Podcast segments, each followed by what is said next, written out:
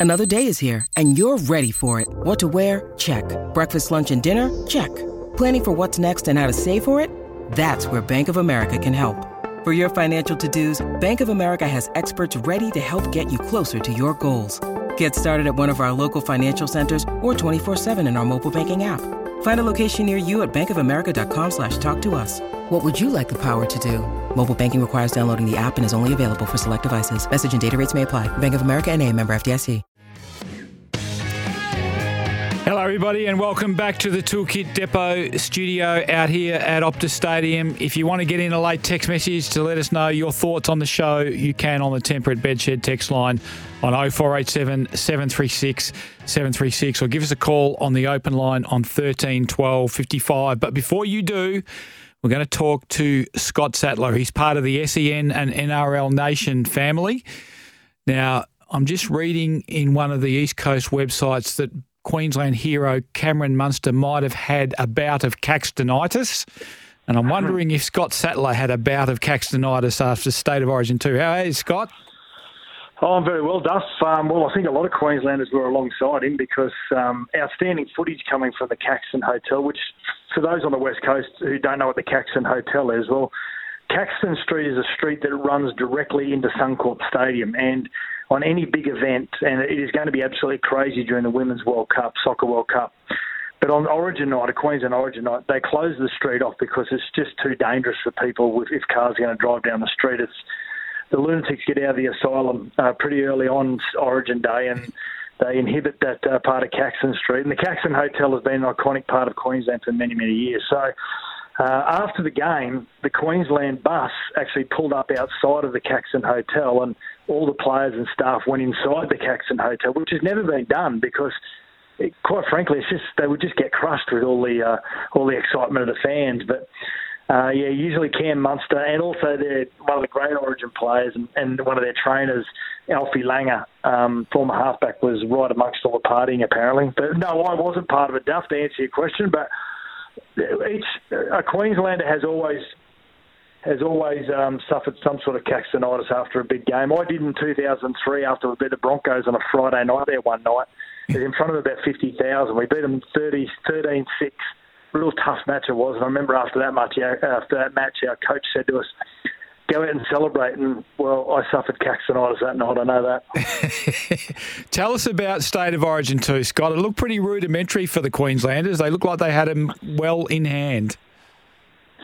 Well, yeah, the scoreline suggest that, but you know, Origins play pretty differently. You know, it's it always is a, a real tough battle to get to a scoreline of of how it uh, how it finished up. You know, it's but I suppose the way they did it, the way they just slowly tightened the screws on New South Wales, they didn't panic really at all. I've got to say the first two two tries to Queensland were very questionable. I think one of them is worthy of, of a try. One was a definite forward pass. Um, but in saying that, uh, they were gifted two tries by the video referee and the and the on-field official, and, and they got to a 10 0 lead pretty early. So, um, and it's always really tough to to to pull that back, especially at Suncorp Stadium if, you, if you're the, the away side. So. New South Wales played like a team of individuals as opposed to Queensland. They just they played as one really tight unit. So, a bit of tribunal news. Reece Walsh, now with friends like this, you don't need enemies. So, he goes to the tribunal for umpire abuse or referee abuse, shall we say. Yep. And Dave Fifita, who's supposed to be giving evidence to defend him, ends up uh, dropping him in it. Yeah, it's an interesting one. Um, Pat Carrigan, his captain, was also um, part of the defence as well, and he said that you know, he spoke to to Reece about settling down and not being so you know ag- ag- aggressive and, and over the top and don't let adrenaline take control and and Pat Carrigan said he swore at me because I was trying to I was trying to um, I suppose uh, straighten him out as a captain. So David Fifita gave evidence to say for the Gold Coast Titans saying I tried to get under his skin and and he, he, he yelled, he swore back at me. But in that process, he said, "Oh, he swore at the ref." I mean, he swore at me. so, um, you know, I think, um, you know, I think David Fifita got his point across that that um, he was saying it to him. Pat Carrigan claims he was saying it to him as well. The footage shows otherwise. The footage, it's always in the eyes. Yeah. It's always in the eyes. Wherever your eyes are, is it's like when you make a tackle. It's where the eyes are. It's where the eyes are placed, and um, everything's always in the eyes when it comes to the, the defensive reads and defence as well. And um, I mean, in this case, even though the evidence, and they, us- they usually have to base it on evidence, you'd think the evidence of the two players would far outweigh anything that's on the CCTV footage because uh, when he says what he says, there are players around him as well, but he is looking in the direction of the referee. So, and they also use as a defence, that Chris Butler, the, the official, the referee, well, he didn't send him off. If he felt as though that I was was saying the the um, you know the, the swearing towards him that he should have sent me off, he didn't because he wasn't sure. So based on the evidence, I would have I would have understood if he got off, to be quite honest. But you know, the, I think common sense common sense prevailed here, and um, I think the NRL had to suspend him just for the the effect it has on. Yeah, everyone use, tries to use the excuse, oh, what happens if kids go in next week and swear at the officials? Well, that's that's on the parents if their kids go and swear at officials, not Reece Walsh playing in the NRL. So, um, but he got three weeks, and I think everyone's pretty happy with that. That's that's been pretty that's pretty been pretty much the norm, Duff, over the years, three to four weeks. Do they in in NRL? Do they allow QCs or KCs, should I say now, um, into these tribunal hearings to to try and lawyer lawyer these things up like they do in the AFL? Oh yeah, absolutely. Yeah, there's um, there's you know there's a guy called Nick Ghabar, and there's uh, over the years there's been you know the, the same lawyer, solicitor slash barrister that um, some of the more high profile clubs that have got deeper pockets have used barristers um, to argue their case, and um, and but um, so yeah, it's a little bit like the AFL. They go in like it's you know like their life's on the line, and in some cases rugby league players think it is the be all and end all. So but yeah, in the end, I, I think they've, they've probably got it right. It's it's a good wake up call for a, a young kid who is an exceptional young man off the field. I've got to say, uh, he's an exceptional player. But it's, this is just uh, this is just a bit of a you know just a reminder to say, hey, listen here, we love the way you play. You're great for the game but we just need to knock you down a couple of cogs when it comes to your attitude and the way that you're responding to certain situations on the field. So I think everyone wins here. And yeah. Reece will win in the end as well, Duff, yeah. Yeah, no, I like it. And after we talked about him a couple of weeks ago, Scotty, I watched him play and uh, in Origin, and he is a hell of a player. He's he's going to be a hell of a player. There's no doubt about that. Um, some uh, some contract news. So Josh Schuster at Manly. Um, tell us about that. So Josh Schuster is a an exceptional young talent. Uh, by his body image, he doesn't have the greatest work ethic, and from all reports, doesn't have the greatest training work ethic as well, which is concerning. What are you saying there? You what, what, are you trying to say? Well, well, what I'm saying is that you know, basically, I, I don't think training is a priority to right. him. And the reports that come out of Manly is that they've got they've always had some real concerns about his ability to to be professional about the way that he attacks his his rugby league career, and that comes down to doing extras your diet. I mean, you can tell in someone's body image whether they're looking after themselves. You know, the amount of training that players do these days, the amount of the resources and the support mechanisms they have to be at the top of their game is it's all there for the modern athlete in the AFL, rugby league, football, cricket, whatever it may be.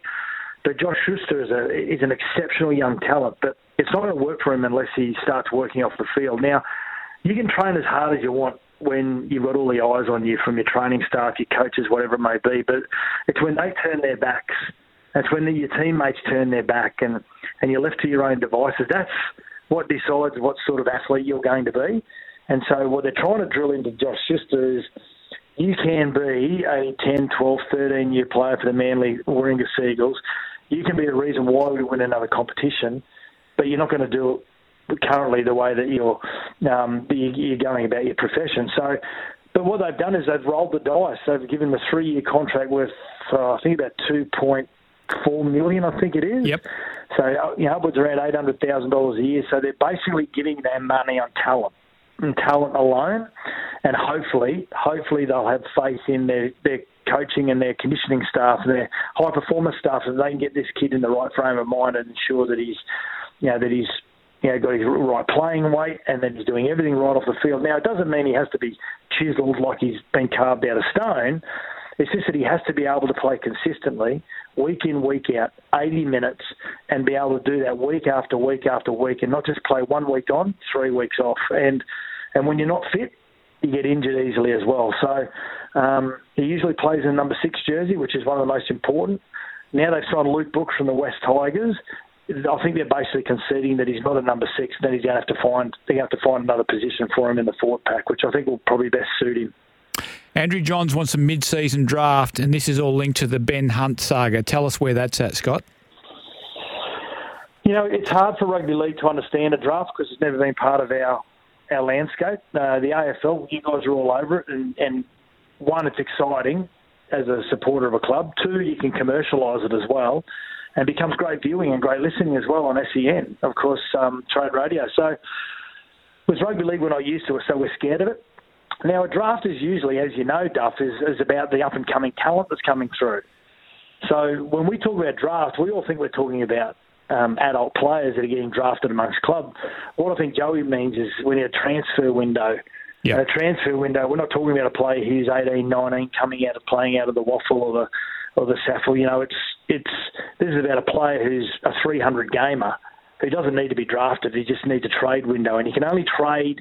And what Joey's alluding to is we can only trade in that two week period or three week period over Origin, whatever it may be, mid season. So, you usually by about round 13, round 14, Duff, you know where you're going to be placed at your club. You know whether your coach thinks you can play or not. You know whether you're going to play a part in the end of the season.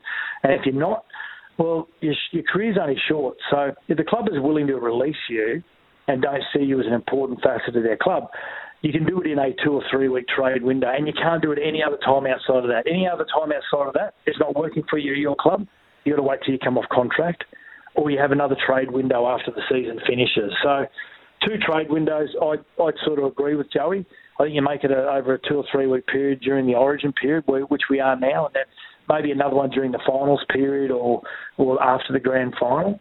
And Ben Hunter is a 300 gamer. He's a superstar of the game. He's still got two years to run on his contract. He's on a million dollars a year at the St George Illawarra Dragons. They sacked the coach, which was he's a good friend and also mentor. He doesn't like the way the club's being run, so basically he wants out. And the Dragons, to their credit, are saying, "No, you're too important to the club. We're not letting you go." So, and I've got to take my hat off to the Dragons. They've struggled the last few years, and they, they've got the ability to really stand for something here, Duff, and, and they're standing firm at the moment. Yeah, I like that. I, I, think that you've you've got to make players at least try to honour contracts unless the shift works for the club. Hey, very quickly before we take a break, um, Tom Flegler and Jordan Riki at the Broncos. Big big injury news with both foot problems. Yeah, they are. Yeah, and uh, Flegler probably not as long as Jordan Riki, but the thing about Flegler is he plays for Queensland, so he won't. He probably won't play in the Queensland's third game, so they're preparing that he won't. Reece Walsh will be out of Origin 3 as well because of his suspension. So a couple of forced changes there. And good thing about Queensland, they've got a fair bit of depth this year, which they haven't had in years gone by. So, um, but the Broncos, who are sitting up the top of the ladder, know, this is the time of the year, Duff, that everyone sort of thinks are they going to capitulate or are they going to go to the next level? But I think I think they'll be all right. They've got really good depth. Scotty, always a pleasure to talk to you. Thanks so much for joining us on the show. Look forward to talking to you again next week. Stay away from the Caxton Hotel, mate. It's bad news. Don't worry about the Caxton. What about Duff? I don't know what the AFL fans think about this. Suncorp Stadium being used for the Women's World Cup, so that's out for the Broncos. So the Dolphins and the Broncos playing at the Gabba this Saturday night. Oh, I like that. So I like that. Yeah. So the rugby league fans have apparently they're going to be there in droves. So I can't wait to see it. Don't mess with the pitch, mate. The curator at the Gabba doesn't like people messing with the pitch. I know. All right. Thanks, Scotty. Great to talk to you. Thank you. Scott Sattler, part of the SEN and NRL Nation family. We'll be back to close up the show after the break.